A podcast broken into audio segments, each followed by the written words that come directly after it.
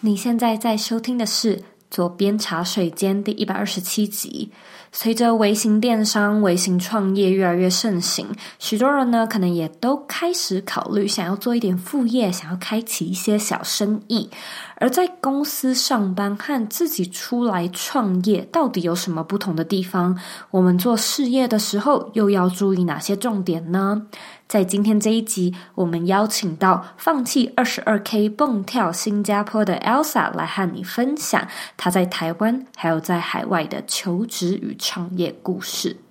那在节目开始之前呢，我要来阅读一位听众他在 iTunes Store 上面的留言。今天的听众是 Bernie 二三三三，他写说给五颗星啦。Hello，Zoe，声音好听，理性又感性的内容非常实用，希望能听到更多 Zoe 自我成长的区块节目。谢谢你带给大家如此棒的内容。也谢谢 Bernie 的留言。如果说呢，你对左边茶水间有任何的想法，或者有任何的回馈，我都希望呢，你可以花一点时间订阅这个节目，并且呢，在我们的 iTunes Store 或者是网站，或者是任何平台上面留言，并且告诉我你的回馈。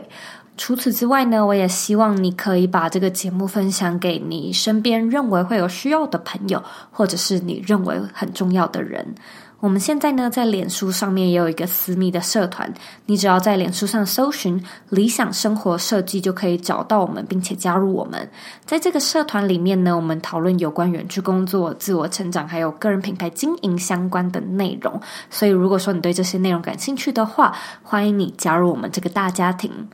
那在今天的节目中呢，我们会和你聊聊追求成功有什么必要的元素，创业的产品在选择上要特别注意哪一些重点，以及在公司工作和自己出来创业需要面对的压力有什么不一样的地方。那我们也会和你分享艾尔莎她去新加坡闯荡的求职故事。我觉得这一集里面有蛮多干货和真情流露的分享，相信呢你会有一些意想不到的收收获。那如果说呢，你想要收看这一集的文字稿，你可以在网址上输入 z o e y k 点 c o 斜线蹦跳新加坡。准备好了吗？让我们一起欢迎今天的来宾 Elsa。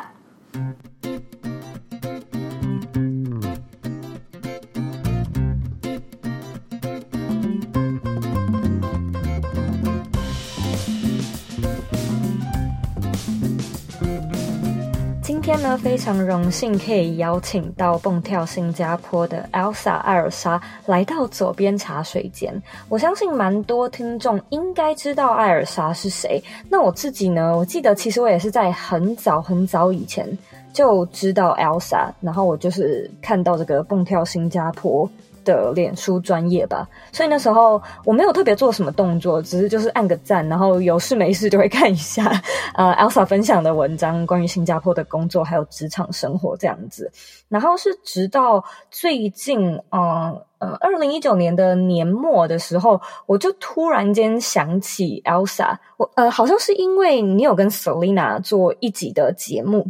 然后我刚我跟 Selina 刚好也认识，那时候我就想说啊啊，我知道这个人，我知道这个人，他是那个蹦跳新加坡，所以我那时候就是突然之间我有点忘记 Elsa 这个名字，但是我记得蹦跳新加坡这个名字，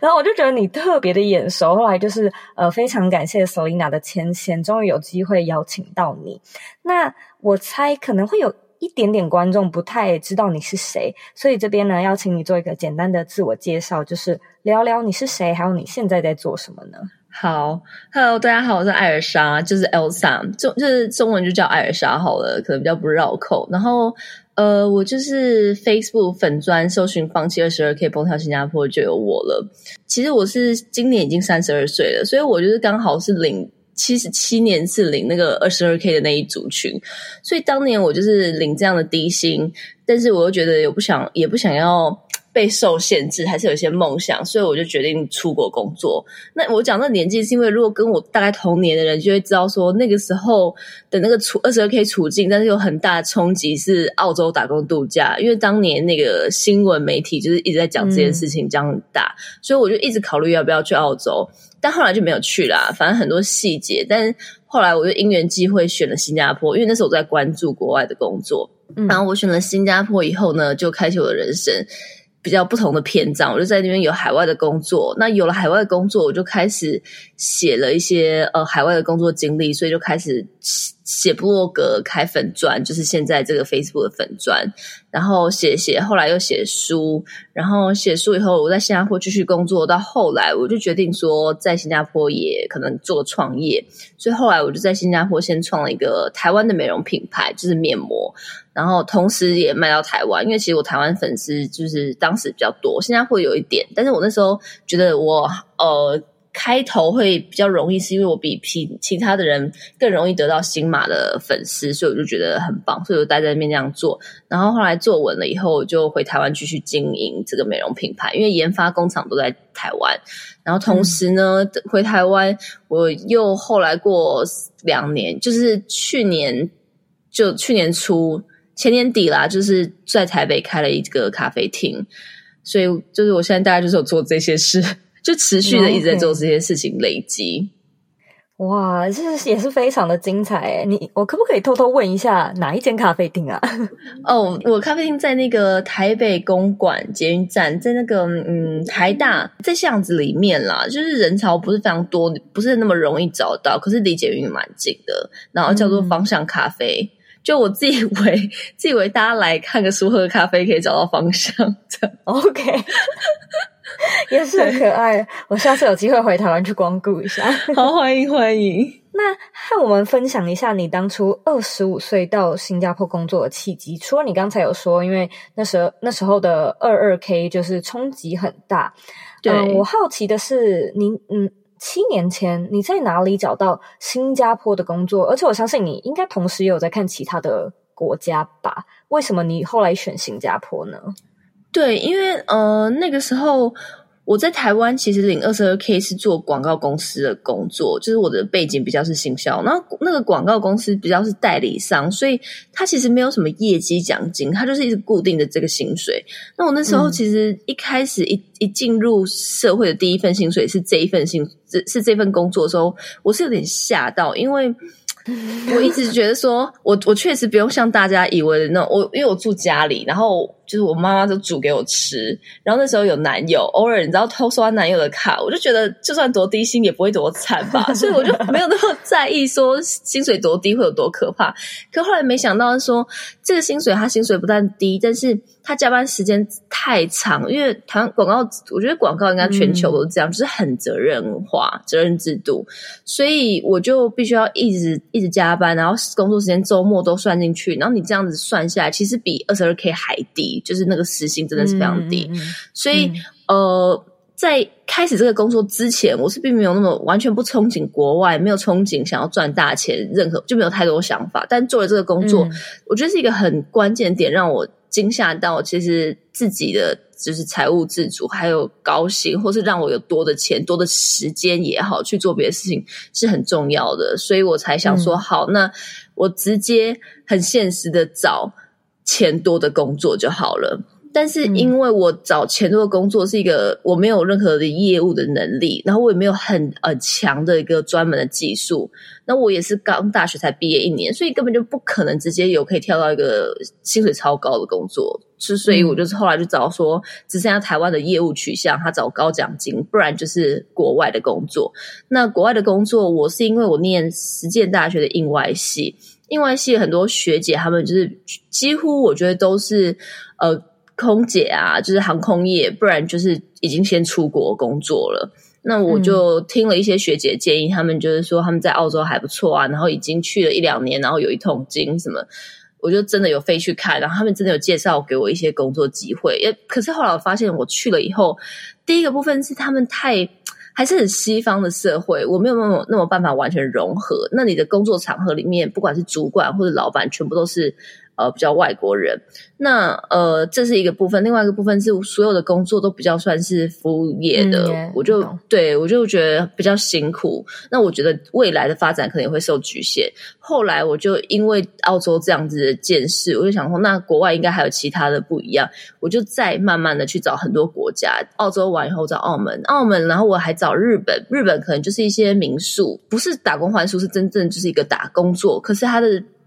我发现我很想，我很想要继续学英文，可是日本人的英文好像没有太好，然后我就觉得去那边工作好像也会限制这个，就这时候有点小跳。后来就看了一些中国，中国有一些抬干的机会，然后就。就也就也连到了东南亚，那东南亚那时候有菲律宾、有马来西亚、有新加坡，都有一些朋友有介绍。但是这几个国家，我觉得我做对最对的事情是，我都真的有飞过去，至少待个三天，去看一下那个环境，或是那个公司整个附近。嗯、就是假设我在这个公司工作了，我的生活会是怎么样，我都大概有去看。所以其实这几个国家，我大概都有收到那个工作机会的 offer。但是新之后来，我选择新加坡，就是因为我特别喜欢新加坡的那个工作环境，还有整个社会的风气。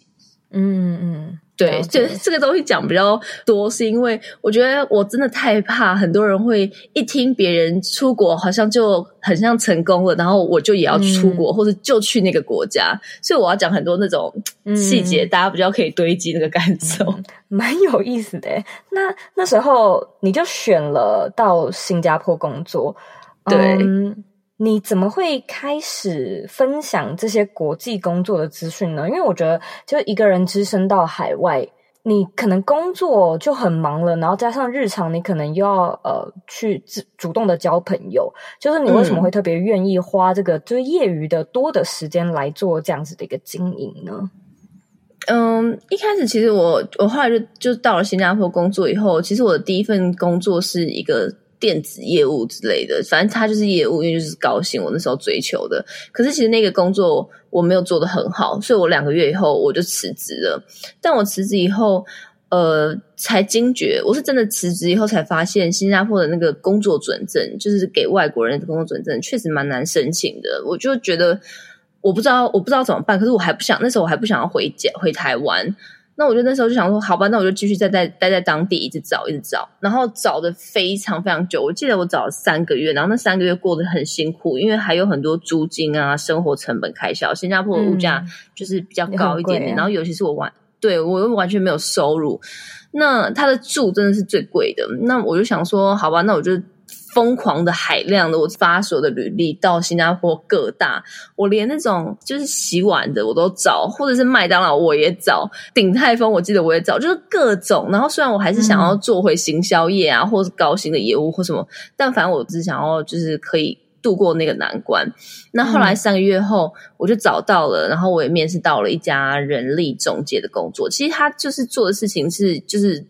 中介中介人。到新加坡工作，所以然后主要都是海外的年轻人，然后比较多都是一些有政府补助。例如说，我那时候就负责一些韩国的年轻人，他们的韩国的学校或是一些大财团，他们会跟政府有一些政策补助韩国年轻人，从大学一毕业就可以来新加去菲律宾念书或新加坡念书，或者是直接来新加坡工作。嗯然后去菲律宾再学英文，再补充好英文，再来新加坡。就是我就看到很多这一类的计划，还有很多马来西亚人还有台湾人来新加坡，都是我这边会帮忙办准证。嗯、我就才知道说，其实当时我找工作的那个方式都错了，因为新加坡办准证，他可能会需要哪些条件？还有例如说，我那时候在帮一些台湾人办工作签证的时候，就发现说，竟然。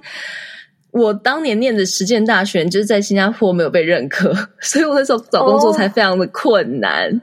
这个是你要，他们会觉得这是高中学历而不是大学学历的。他们就觉得我是高中学历，oh. 然后其实我一直不太懂这件事情，因为这个东西他们是没有在台面讲的，就是你要在。后台就是你要登登入政府的一些资讯，帮他们申请这些准证的时候，才看得到有哪些的学校，全台湾哪些学校是符合的，是有在列里面的，哪些没有，嗯、所以这没有明文。哦、对，所以好，反正重点是我就知道这些资讯。那同时，我在这个这一间公司，就是也大概也帮一些外国人在新加坡工作，他们可能有工作了一阵子啊，然后会跟我一些分享一些心得，交了一些朋友，多认识了一些在这边工作的故事。再加上我前面两三个月，我真的觉得我走错路，还有我觉得我做对了哪一些呃申请工作啊或面试的方式，我就想说，我想要把这些东西一起分享给在新加坡的台湾人，因为跟我一样抱着一个心，想要干嘛的，想要创追梦，但是到最后就发现很多资讯是不对等的，或是跟他想象完全不一样，嗯、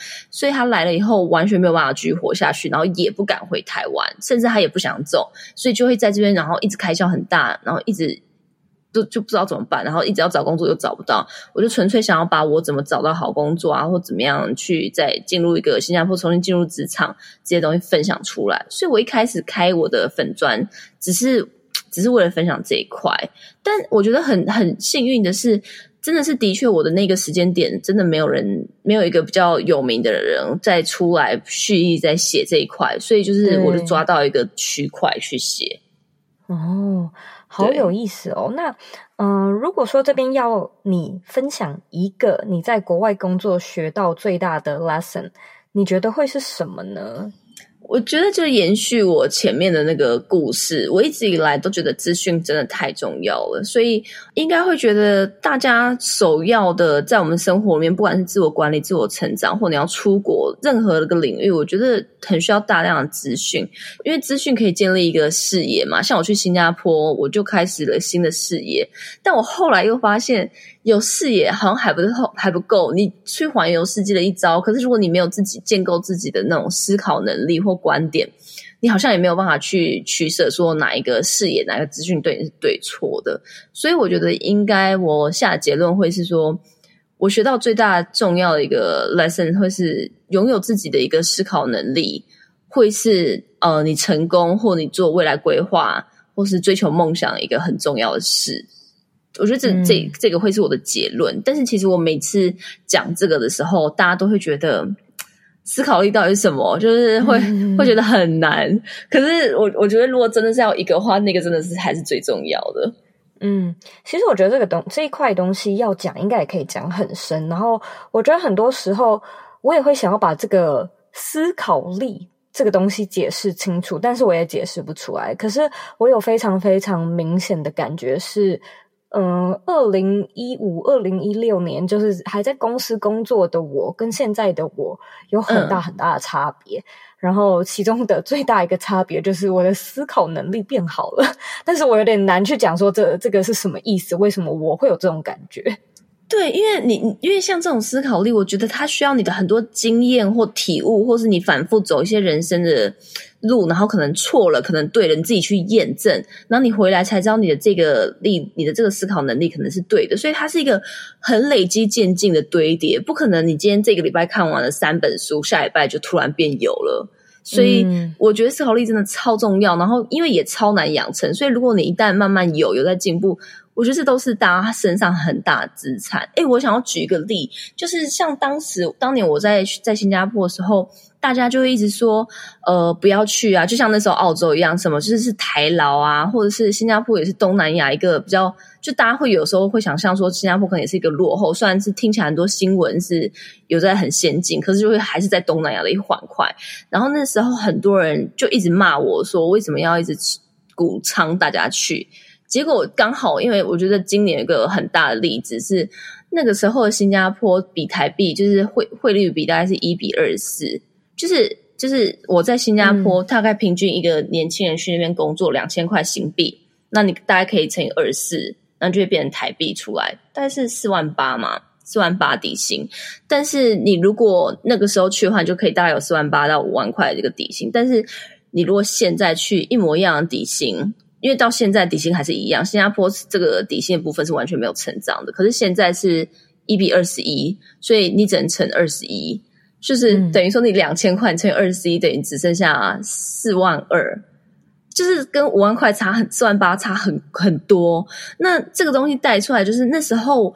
我虽然没有看到这个，可是我和当地的新加坡人都一直有讲，新加坡在呃七八年前已经是全盛，因为他们是成长很快。可是任何一个经济体或是正常的任何一个我讲事业或大家都可以理解，就物极必反，他们成长很高的时候就会趋近于平缓，然后再来可能就会慢慢的下滑。嗯、所以他们后来确实也就是已经趋近平缓，不再不再大爆炸成长，然后也开始因为这几年经济比较萧条，然后甚至因为这两年的一些呃这国际上的一些影响啊，然后还有比如说像最近武汉肺炎这些事情，就是都有影响，它就会变成很低很低。那如果你现在再去考虑要不要去新加坡，根本就来不及。所以当时我一直鼓倡大家去新加坡。我有跟就是很多酸民在在呛这件事情的时候，我就回说，我没有说一定要来新加坡，只是说现在是很好的时机来新加坡。因为一个国家兴起的时候，嗯、你跟着他一起兴起是最容易的。在新加坡，现在我觉得很很很成功的那些年轻人，他们其实不一定是。很有有什么很大的技能或做什么很聪明的事，他们只是比我们更早到新加坡，更早拿到新加坡。当时他们在大力大量吸引外来人口的那种福利，他们给 PR、嗯、给工作工作者，那给的很轻松。那新加坡的福利又很好，所以你一旦拿到这几个东西，心里、嗯、是一个很大的保障的。所以那些呃，在什么二零零九啊、二零零七年去新加坡的台湾人，他们现在就已经在当地就已经有一两个房子，就开始收租那样，就就我觉得很。是一个跟着国家起来的一个非常好的故事。嗯嗯，这的确也是一个很棒的分享。而且这种事情，呃，像是我或者是我的听众，可能都不见得有这样的资讯，就是知道这方面的消息。对，所以我这就是我觉得有这些资讯，然后后来你去运用这些资讯去做思考，你就会发现说，你知道你现在该不该做这个决定，还有你知道你对未来要跟上什么趋势，或怎么做未来的，不管是职业管理啊，或计划。嗯嗯，了解。那你在职场其实也是蛮多年的经验，然后就是包含有换到不同的领域去做尝试。我还蛮好奇的，就是你为什么后来会开始转向创业，而不是继续朝你的那个高阶管理的职涯发展呢？我觉得一方面真的就是我的个性，所以就像我刚刚说到，我老板又要我回新加坡做一样的事情，我真的觉得很无聊。然后我就可以看到我的那样的事情一直做下去可以做到怎么样？因为我的预估是，我再回到新加坡，那我上面的主管已经是做很多年的新加坡当地人，我觉得我不太可能打败他，所以又或者是会太辛苦，那我觉得那个 CP 值不太高，所以后来我就。嗯想了一下，我想说，好吧，我本来也很喜很喜欢创业，因为我只是从我从那种高中、大学，我就很爱摆摊啊，然后做一些拍卖啊、网拍，就是都喜欢做创业事。那那时候我已经在新加坡有点熟悉了，然后也有一点点小存款，然后把过去，因为我在新加坡一开始在做呃找我刚讲关键那三个月的低潮，其实就真的欠了很多钱，然后卡债都还不了。后来是做了这个。这个网络广告公司的那个薪水把它 cover 回来，就是还完以后，我就觉得好吧，那我现在没有太大负担。然后那时候其实也是已经出了我的第二本书了，所以我就觉得我网络也有一些声量，也有粉钻也做得还不错，我就可以试试看创业，然后去卖我一第一个第一群的人，我可以试试看卖我的粉丝什么东西，至少不会太失败。所以我就决定说，好，我有这些资源，还有这些把握筹码，我就可以开始了，就就这样子。转向创业。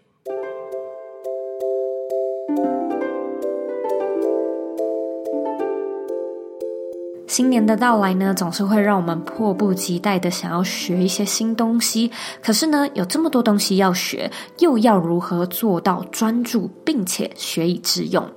？Woman Power 女力学院特别推出了一套一年学制的线上课程，用小班会员制的方式为你规划每一周的学习内容，并将重点 focus 在个人品牌、商业能力、思维启发，还有职涯规划等主题。如果说呢，你对这套课程感兴趣，欢迎你在网址上输入 c o e y k 点 c o 斜线。女力学院，输入网址呢，你就可以去查看更多的课程资讯。那如果说呢，你最后决定要购买这个课程，也欢迎你使用左边茶水间专属的优惠折扣码 Z O E Y 三零零来取得三百元的优惠折扣。那其实呢，我也是女力学院的导师之一，所以期待明年呢，能在课程里面见到你。那我们现在回到节目里喽。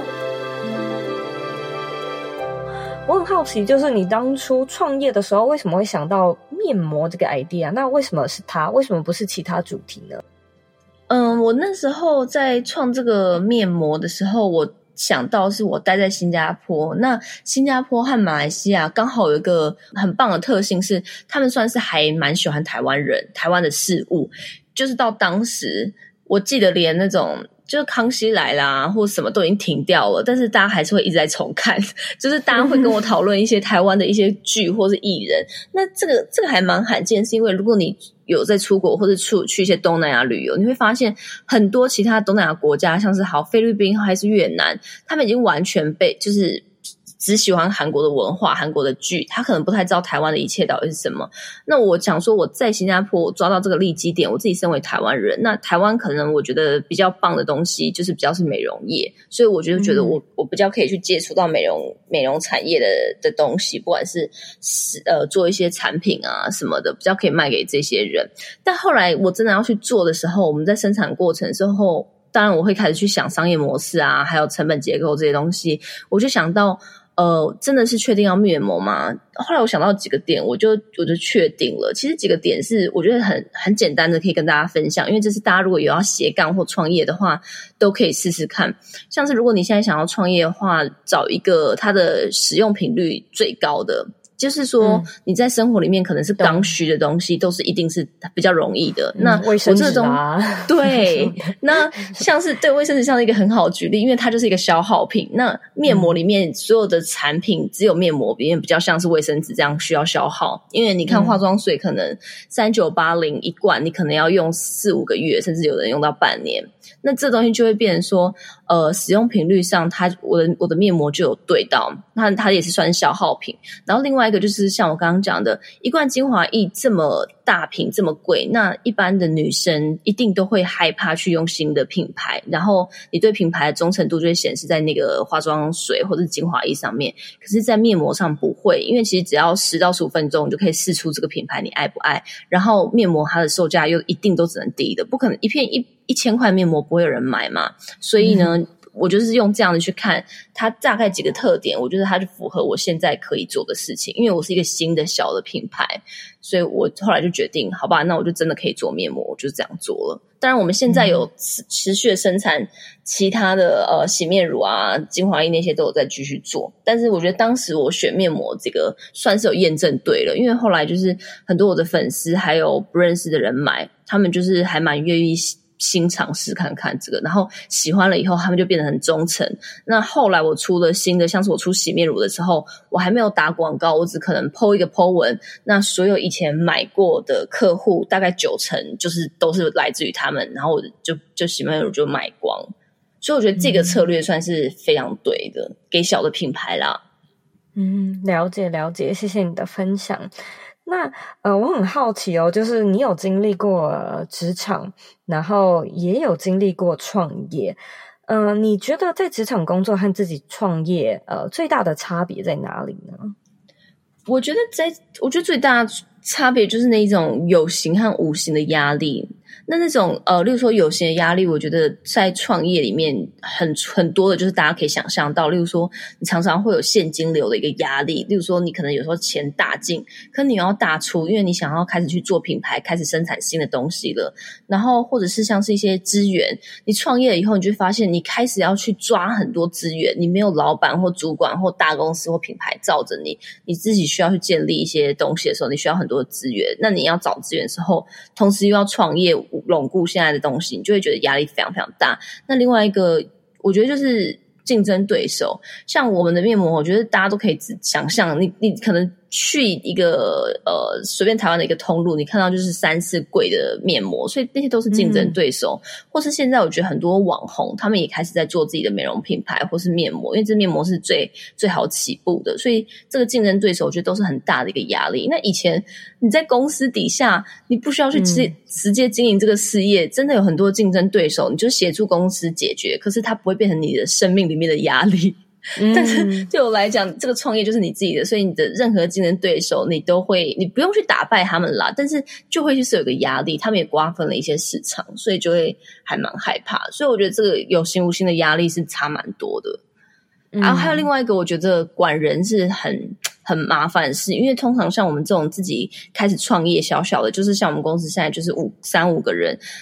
那你要，你也没有办法用个制度去压他们，那你也没有多到说是要再去去请经理人或是其他的执行长来管，你都要自己去管，那所以变得很扁平。那扁平下，你自己要做很多事，你也要跟他们一起同进同出，很难拿捏那个界限，嗯、还有不知道怎么管。那这个跟过去我在做那个管理阶层的员工的时候，就会真的超不一样，就会觉得哦，你只要管下面这个人，然后你不用承担太多东西，就这样做。所以就是很很不一样，管人部分也是蛮不一样的差别。嗯，但是尽管如此，你还是觉得创业值得。就我的个性真的是适合，可是我真的没有那么鼓励大家，就是，因为压力真的太大。所以，如果说这位听众他是一位也想要从职场出走开始创业的人，你认为在一开始有什么重要的准备是必须要先做好的呢？哦，讲到这个，就刚好我刚刚也讲说。我没有那么鼓励大家去创业，可是可以先斜杠再创业，这是我现在一直奉行的原则。就是说，现在很流行斜杠嘛，所以你就开始工作，然后去找些自己其他的兴趣，去经营这个兴趣，变成你的斜杠。然后呢，从你的斜杠再去进行一个微创业。那个微创业就是说，你可能现在不要辞掉你现在的工作，或是你从你开始找第一个客人、第二个客人，慢慢开始可行了以后，你再去想着有没有办法收支平衡，再去。丢掉现在的正职的工作，再去创业，嗯，我觉得这是最方便的方式，嗯，也是最对的。因为现在的整个世界还有局势，其实变动都很大。然后你去看所有的。就是说，你的媒体渠道，像我们过去我的年代，什么无名小站啊，或什么那些，都是一次可以红个很久，然后全盛很久。可是后来就没有了嘛。可是你看，像 Facebook，它全盛真正顶峰期也就几年，后来就是 IG，后来就是抖音，就是后面你会觉得，你会知道说，每一个东西它的那个永久性不够长。你你如果把你在做一个事业，你很容易只把所有的资源、资金都投注在一个管道上，但当它这个大市场、大趋势有变动的话，你会完全被影响，甚至倒掉。所以那是我们那种个体小创业是承担不了，所以最低风险的微型创业是最适合这种变动的。那这个是我觉得说想要创业的人可以做这个准备。嗯、那你刚刚问的是说，他如果创业的话要做什么准备？我觉得也跟刚刚的概念一样，都是去思考思考看看你的你做的商业模式，或是呃你做的产品服务，它是不是最低风险的？嗯、例如说，我举一个概念，我从做面膜到后来出洗面乳到。出精华液这些这些路程都是隔个两年，隔个很一阵子才去做，不是像大家一般想象的一个品牌，它一下就出一系列四个这样子。对，嗯、其实这个概念就是。呃，有一个我们创业有一个叫做 MVP，那个 MVP 就是最小可行性产品。嗯、如果你在创业真的想要去找投资人啊，或者是找其他人去呃合伙的时候，他们都会比比较专业的人，他就会问你说：好，那你最小可行性产品是什么？那像我的就是面膜，因为他如果真的就是说你的是出产一万片面膜却倒闭了。没有人用，嗯、没关系，你自己用得完，这一辈子一万片应该是可以用得完，应该是可以送给朋友也可以，对，也送得完。就是说，他你可以用这最低的风险去市场测试有没有任何一个人愿意买你的一片面膜。当有一个人、嗯、第一个人买了你的一一片第一片面膜的时候，你的交易就成了。那这就是你的这个产品是可行的，因为它在市场面是有需求的。那你的供给也有对到他们的胃口，所以最小的可行性产品，它就是说你的你的东西有没有办法用最低的一个风。险，然后最低的成本丢出去去测试市场。那如果测试成功的话，嗯、这个东西你就一直复制它就好了。所以我算是在面膜上，它就是这样的去执行。嗯、那面膜上后来到最后，大家就一直回购，一直喜欢。那你就会发现说，有一群人他是一直愿意进来你的乐园，然后是买你的面膜，像是买你的门票一样。那最后我可能出什么其他产品，他已经对你的品牌有忠诚度、有信任度，他大概都会买其他的单。所以其他对其他产品来讲，面膜的买单也是他们的一个最小可行性产品的一个试验。所以我觉得大家可以去这样想，你你要做的准备就是，你有没有办法先在你要创的业丢出一个最低风险、最低成本东西出去，看有没有人要。很多人会想要创一个大业，或是呃开启一个很精美的 APP，花了可能六七十万去做，然后就发现没有人下载。那这就是你的最小可行性产品没有先试验，没有先成功，那你这个创业就一定会失败。所以我觉得这个方法、这个概念，整个是可以试的。嗯，呃，非常非常棒的分享，我觉得非常的精彩。谢谢谢谢。我自己也是呃，超级认同最小可行性产品的这个概念，因为我觉得你说到斜杠，大部分都是可能白天我们都还有工作，或者是呃经济上面比较吃紧。那我最一开始嗯、呃、来做这个品牌的时候也是，所以我觉得我那时候心里只是为了想要省钱。所以我就呃做出了我的第一套产品试试看，因为我没有其他的时间，也没有其他的精力跟金额 去设计第第二个。所以我觉得其实现在你在做个人品牌，它可能也是一个好处，就是因为你的资本不够大，所以你做任何事情跟决定之前都会比较小心翼翼吧，就看说呃能不能不要花那些多余的钱，但是你要自己去评断什么是多余。所以我那时候也算是。嗯、哦，幸运的做了一个小小的测试，这样子 就就没有花太多钱。嗯，对啊，我觉得这样真的才是最对的。嗯、你要你要花钱的时候，等到最后你想要放大规模的时候再再花，那样子才是最超值的。我觉得，嗯，没错。那嗯、呃，你曾经说过一句话，我觉得蛮有趣的，就是它非常非常吸引我的目光。你说，出走后的世界绝对是残忍的，绝对会有不堪。呃，更不会有纯粹的正面或是喜悦，但是这段闯荡终将带给我们的是无价又无可取代的资产。就我觉得这句话其实写的蛮美的，就是还蛮让人意犹未尽。不过我还蛮好奇，就是你可不可以解释你说这句话的含义？还有呢，你是在什么样的契机下有这样子的领悟呢？对，因为我记得这应该没错，是我之前写的一个 po 文，然后它有放在我的书里面。然后我那时候写这一段，就是因为我那时候去了新加坡以后，还没有到最后得到很多我想要，但是在那个路途中，我就会发现说，在台湾你自己在家乡，你自己觉得很多。本来就有的东西，根本就出国以后就根本就没有。我举最简单的例子，就是例如说交友圈，因为有时候交友圈就是你的人脉，也就是你的资源。那光我每次在台湾，我们都是很顺着，就是高中会有一些同学进了大学以后，可能跟他们还好，然后又交一些大学朋友，然后大学毕业了以后，就这几个固定班底一直是你的闺蜜，然后你的生活就大概这样，就是很很基本，但是就是也没有什么负担，因为你就不用再去认识新的人，不会有压力。可是你去了国外，你需需要很认真的认识新的人，你才会知道外面发生什么事。然后你也会想要知道那边可能有些什么资源，或者是可能我也想要知道说那边呃有什么新的其他好的工作，或者是我想要了解那边的新创圈，我都不知道找谁。嗯、那在台湾，我可能随便问个朋友，嗯、他就可以帮我连接 link 到。所以我觉得那时候我我我写下这一段，是因为我出国了以后才发现，这些原本我觉得理所当然的东西，根本就是要我出去重新建立。那那个重新建立是非常、嗯、非常辛苦，那个辛苦不只是你身心的那个辛苦，是那种你会有点低不了头，会觉得我现在已经二十几岁，嗯、然后我又不缺你们这些朋友，但是我每次跟你们这些朋友在聊天的时候，我就好像很有求于你们那种，就我会我会有这样的感觉，或者是有时候进入一些新的朋友圈，你不确定自己手跟他们是不是合的，但是你一开始可能。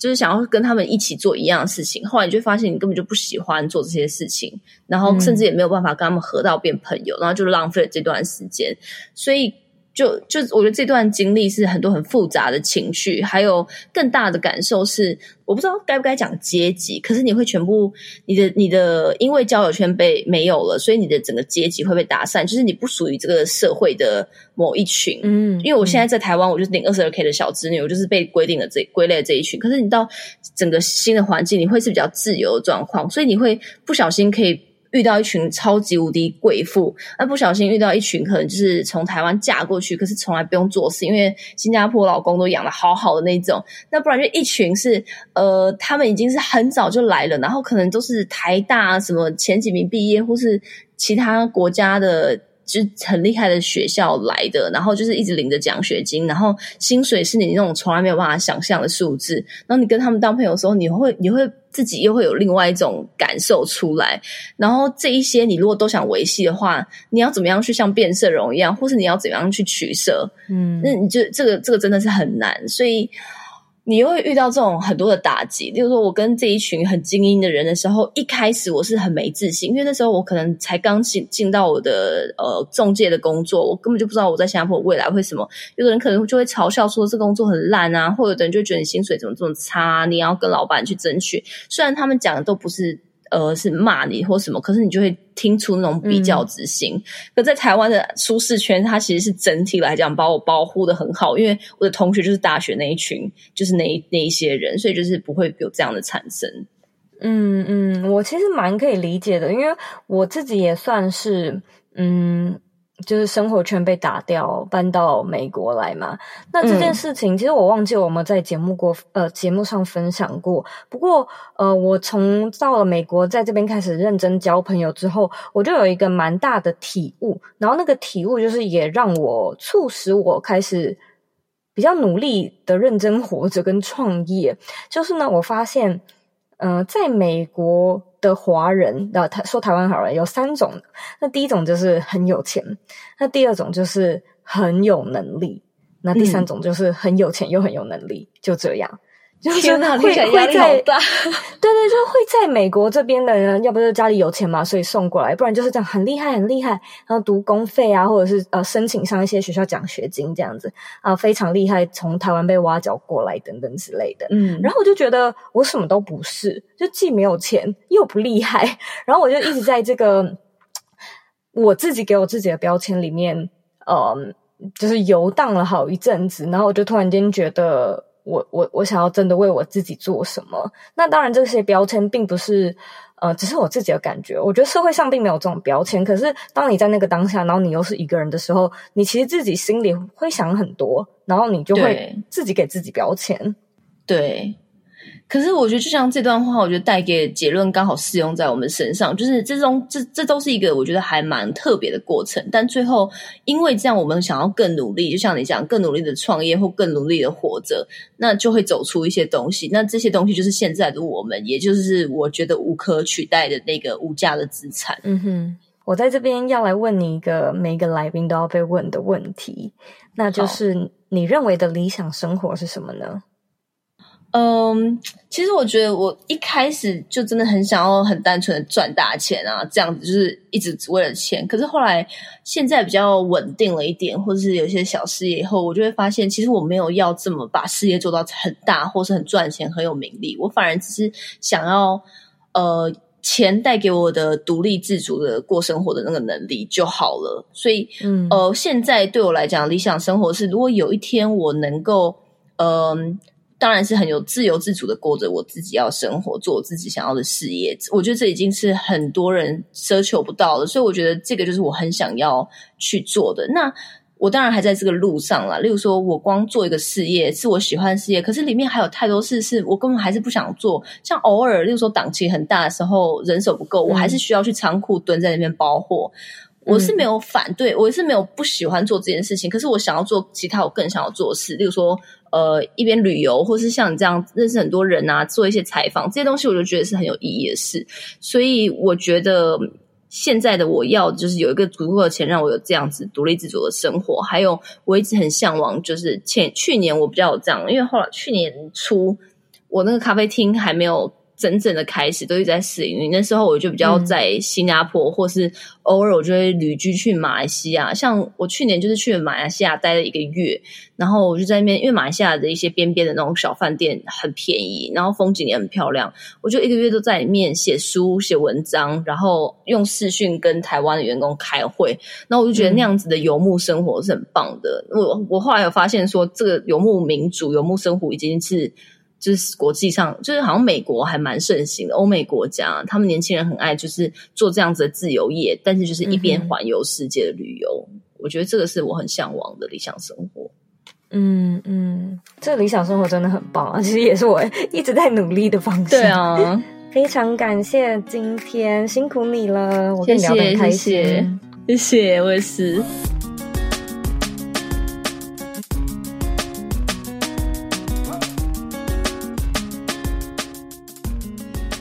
今天的重点整理：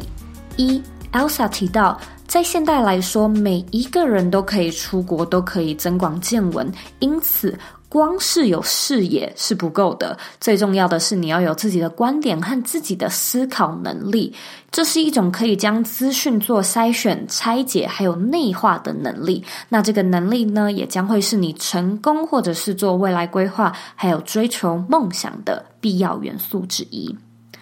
二，如果想要创业的话，Elsa 说最聪明的方式呢，就是找。刚性的需求的消耗品，这样的最小可行产品呢，要能够让你的消费者好下手，最好呢也可以快速的感受出用完这个产品有什么样的成效，让你呢可以用最低的成本还有最小的风险去测试一套产品的市场反应。从初阶产品的概念再进阶到中阶产品，会是最适合微型创业的一个品牌策略。那这样的策略呢，也刚好是。是最能够去因应这个高风险又高变动的年代。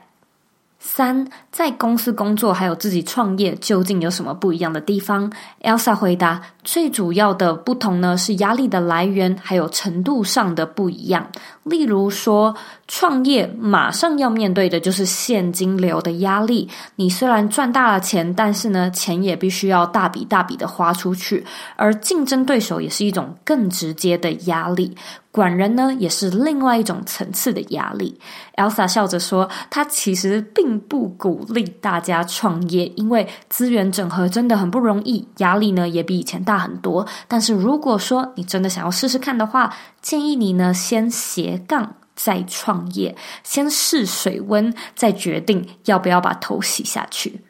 非常感谢你今天的收听，你喜不喜欢今天的内容呢？我自己非常的喜欢，然后也觉得收获多多。如果说呢，你对于我们今天分享的创业职场主题感兴趣，Elsa 呢和 S 姐现在共同创办了一套为期一年学制的线上学院，教导有关个人品牌、商业能力、思维启发，还有职涯规划等主题。你可以在网址上输入 zoeyk 点 co 斜线。女力学院去找到更多的课程消息。那如果说呢，你要购买课程的话，你也可以在购课的时候输入优惠折扣码 Z O E Y 三零零来得到折价优惠。那如果说呢，你有任何问题或者有任何的想法，我都非常欢迎你回到我的网站或者是到 Instagram 上面找我。我的网站网址呢和 IG 的账号一样是 Z O E Y K。点 co，